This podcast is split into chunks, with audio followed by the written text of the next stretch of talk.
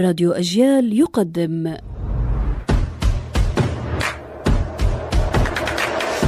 أصل الكلام عارف حجاوي البستان كلمة فارسية الأصل.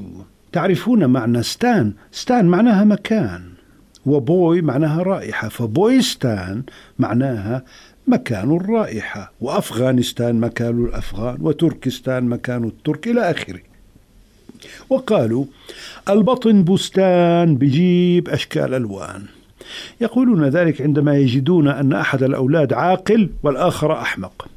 شخصية كل إنسان تتشكل بعاملين اثنين. الأول الجينات الموروثة من الأب والأم.